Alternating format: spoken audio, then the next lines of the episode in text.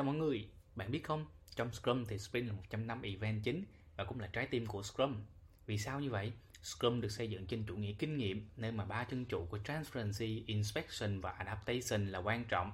Vì lý do đó, trong Scrum Guide đã nói rõ, mục tiêu của Sprint là để tạo ra đơn working software. Vậy nếu một Sprint mà không thể tạo ra được đơn working software thì sẽ ảnh hưởng như thế nào? Nó sẽ ảnh hưởng đến chủ nghĩa kinh nghiệm, dẫn đến không thể phát huy được cơ hội thay đổi, thích nghi và phát triển của sản phẩm đó một cách tối ưu. Từ những điều này, chúng ta có thể trả lời cho việc tại sao không nên có Sprint Zero, Design Sprint hay là Hardening Sprint.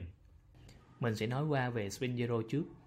Không có vấn đề gì khi bạn sử dụng tên Sprint Zero, giống như bạn có thể đặt là Sprint trừ 1, trừ 2 hay Sprint A, B, C. Vấn đề là mọi người thường hay dùng Sprint Zero để chỉ đến khoảng thời gian lúc bắt đầu xây dựng sản phẩm.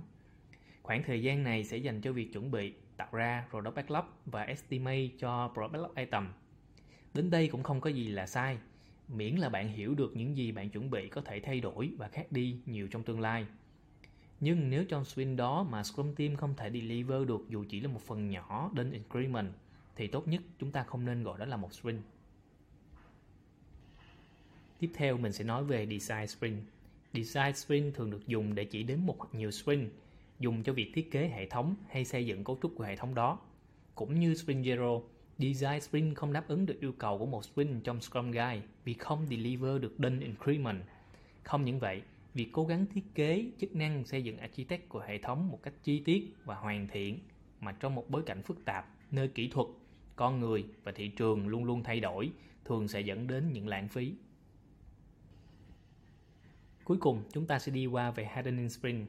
Hardening Sprint thường dùng để chỉ một sprint có mục tiêu là phải đạt được việc deliver sản phẩm ra thị trường mà những sprint trước đó không thể đạt được.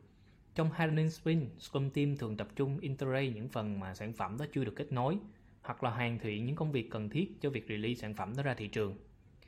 Vấn đề ở đây là khi Scrum Team sử dụng thuật ngữ này, nghĩa là họ chấp nhận việc sẽ deliver undone work trong một vài sprint trước đó. Undone work không chỉ ảnh hưởng đến việc không thể deliver sản phẩm để kiểm tra và thích nghi qua từng sprint mà còn ảnh hưởng đến transference nữa. Qua đó, chủ nghĩa kinh nghiệm sẽ bị ảnh hưởng nghiêm trọng. Việc không thể deliver và validate value thường xuyên sẽ ảnh hưởng đến việc khả năng thích nghi và khả năng maximize giá trị sản phẩm cũng trở nên kém đi.